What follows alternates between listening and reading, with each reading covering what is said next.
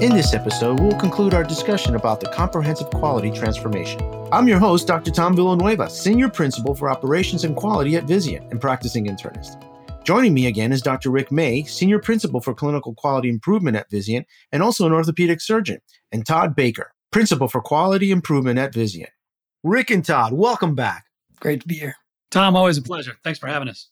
In the last episode, we started to talk about the data needed for a comprehensive quality transformation. Can you summarize that for us? Yeah, just to kind of reiterate a little bit. Ultimately, you need to streamline what your organization measures in terms of your quality data that the board is seeing the same thing as middle management is seeing the same thing as the nurses and the physicians in the trenches, and that you're looking at all of your analytics platforms and you're doing an inventory and you're really reducing and removing those that are duplicative or not really impactful in any of your quality efforts.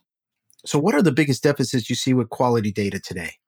Well, Tod alluded to several of them. The biggest deficit is actually the opposite of a deficit. It's a plenitude. Is that a word? Yeah. We got too much of it, right? We got too much data. It's coming from all different sources. Some of it's risk adjusted, some of it's not. Some of it's rates, some of it's occurrences per 100,000. I mean, it's sort of all over the map. So the biggest problem is too much. As Tom was kind of alluding to, one of the key things to do is to say, listen, let's really narrow this down and focus on the stuff that matters the most. And I mean that the stuff that's really going to drive the outcomes we're trying to achieve, the goals we're trying to achieve. And also, I think this other critical component is, is the data simplified enough, condensed enough and small enough in small of a chunk that when you put it back in front of the physicians, the nurses, the folks that really have to make that data actionable, that it's very clear to them.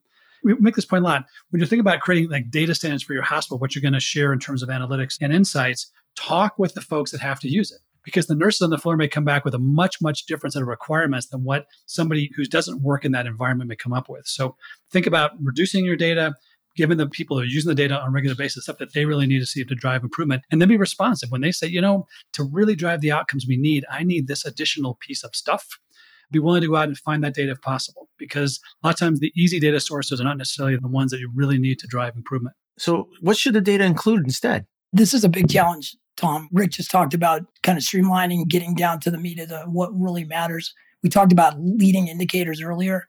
Sometimes some of these measures are not easily say cold out of the analytics platform. So sometimes there's almost a manual process that you have to go about to actually capture that data. And that can be a real challenge with the staff and being able to mine your own charts and some of your analytics for those, say, leading indicators. So that can be a big challenge. So I think the answer to that is that a focus on one or two measures, something simple. I talked about the readmission measure earlier. If you're going to focus on one measure and a leading indicator, just do one. Get success with one. Figure out how to build that into the DNA of what everybody looks at. And then add another, add another. But start simply and don't boil the ocean right off the bat. Yeah, it's interesting. I was having a conversation actually this week with a hospital. And We were talking about surgical complications and going back and forth about a lot of really kind of crazy high level numbers and rates. At the end of the day, and finally, at the end of the day, some of the rooms suggested, you know, why don't we just make it simple? Let's just talk with the staff about saying our goal is going to be to have one less complication among our surgery patients every single day. And there it is. We're going to post it, we're going to track it, and that's going to be our goal.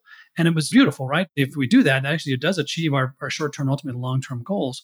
But it's so easy, it's so concise, and everybody can kind of rally around it to say, yeah, that's doable. I understand what we're trying to achieve, and I think we can actually do that that's one of the key pieces of this data. We got too much of it. So how do you take it and make it really actionable by the people that literally have their hands on the issues and can make those changes every day?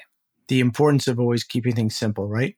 I love that example because I think that is exactly where everyone should start is think about the simplest way you could start to achieve your goal. Focus on one measure and then build from that. And you know what? Just start. Start fixing it. Start with something simple and start making the change. A lot of times that organizational inertia stops the action that's needed to start down this path. And it doesn't have to be curing world hunger, right? It, it can be something more simple to start with. So I love that example. I could not agree more. You know, one of the challenges in the past has always been about sustaining improvement. As an initiative goes on for a while, then it kind of plays out, if you will. So, how do you really change that? How does a culture actually factor into this? Yeah, it, this is a really, really important point. If there's maybe one thing that I think underrides an organization's ability to sustain quality improvement, it's their culture.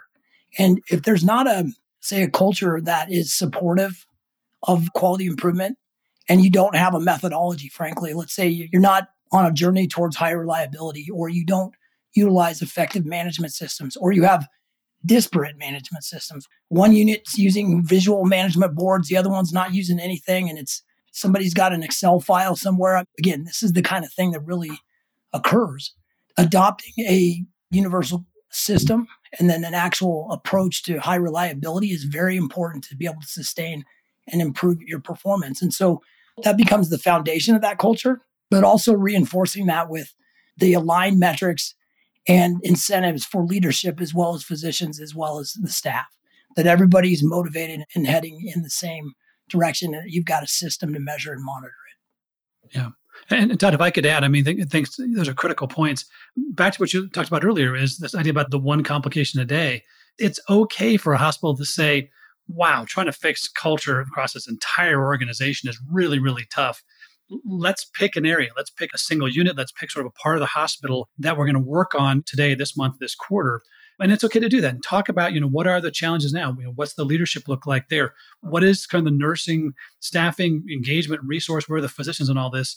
And try and find some areas that are maybe some low hanging fruit that are easier to do, to work on and then build from there. And like I say, it's okay. You don't have to take on the entire hospital because culture is a tough one. So reduce it down, find areas that are sort of easier to fix, work on those, show success. And then once you've done that, it's much easier to go kind of to the next place, the next place, the next place. That success breeds more success, especially when it comes to culture. Rick, as a surgeon, what would you like to see in a perfect system? Well, Tom, more food in the OR would be an important step for me, I think, if we, was, if we could have anything at all. So That'd be the best part.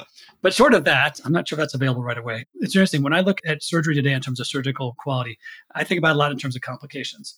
A lot of systems track surgical mortality as the primary outcome, but I, I never like that because one, fortunately, in the modern age, deaths in surgery don't happen very often, which is a good thing. And two, a lot of times the deaths that do occur are considered to be sort of expected deaths. They're patients that are very sick or they're salvage procedures.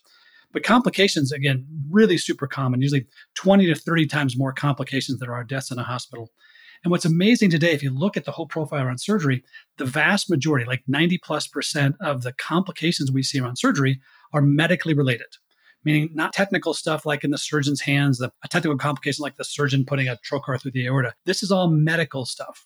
And the advantage of the medical things like renal failures and respiratory failures, and even delirium, is that if you go upstream, if you have a great preoperative evaluation optimization process, it turns out, and there's great research to support this, if you do that first step of the preparation of those patients well, it's incredible. Your complications just plummet. These medical complications just drop off across the board.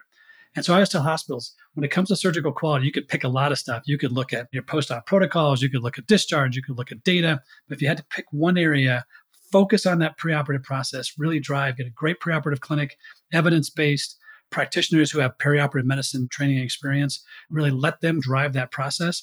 That's the core, the single biggest piece which will improve quality in US hospitals around surgery. Tod, as our subject matter expert in readmissions, what would you like to see in a perfect system?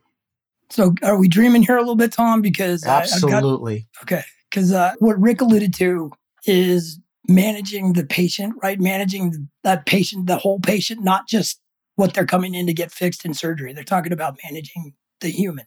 If I'm dreaming, I would love to see us move much more aggressively to reforming our payment system in our country. Mm-hmm. I think we're moving there in fits and starts, and I think hospitals are doing a Herculean job of trying to push that rock uphill and manage those patients in many places where they don't have incentives. So I'd love to see us move to more of that kind of disease management where hospitals and physician groups are aligned to treat the patient as opposed to just an episodic issue or episodic care. Again, I'm dreaming because I've been doing this for 25 years and we've been talking about this the entire time I've been in healthcare.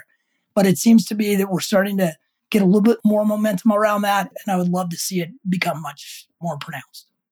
So, gentlemen, what does the future look like then? The future. That's a great question. I'm hoping more nurses and less COVID. That's probably a great first step, I think, in the right direction. Um, I, I, think as Tod was alluding to, this important critical piece. I mean, you know, we still in this country pay a lot of settings, we pay more for bad stuff than good stuff, right? I mean, it's bad outcomes get paid more than good. That's got to go away. That's one of the critical pieces I think we have have. And I think as people look at healthcare financing in general, we all the numbers, it's crazy off the charts, you know, the percentage of GDP and everything else.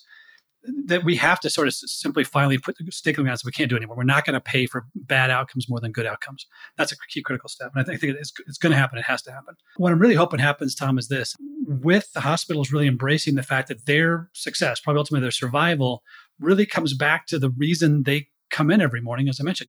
Gets people up in the morning to come in, sometimes really early in the morning or stay late at night to work, is really the patients delivering quality of care to these patients who are so responsible for. So put that first, first, you know, front and center in a lot of these conversations, because one is the right thing to do. But frankly, again, from a survival standpoint, this is the, the, financial aspects of the hospital, the operational aspects, the recruitment and retention aspects, the strategic marketing positioning aspects. Everything that I think in the hospital just revolves around that. And I think the hospitals we talk to now, it used to be surprising. Quality was kind of almost like an afterthought in some ways, but so many hospitals now, they've said, oh no, we get it now. We get it. We've got to get on top of this quality. And so I guess I'm, I'm very optimistic about the future. I think we got a lot of challenges to face in healthcare, but I think there will be this sort of renaissance of really thinking around that quality's got to be front and center because it's the most important thing for our patients. It's the most important thing that's closest to our hearts as providers. But frankly, just the way we keep our doors open and our lights on is because we are absolutely adamant about quality every day in every way. All right.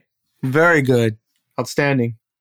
Rick Tod, thanks for joining us on these episodes. You've given us a lot of useful and crucial information.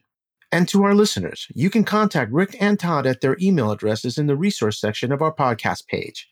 And if you have any additional questions pertaining to modern practice or simply want to send us your comments, please contact me at our email, modernpracticepodcast.com. We've also posted a link in our resource section. And please join us for other Modern Practice podcasts. Subscribe today, like us, or send us your comments. I'm Dr. Tom Villanueva. Thank you so much for listening.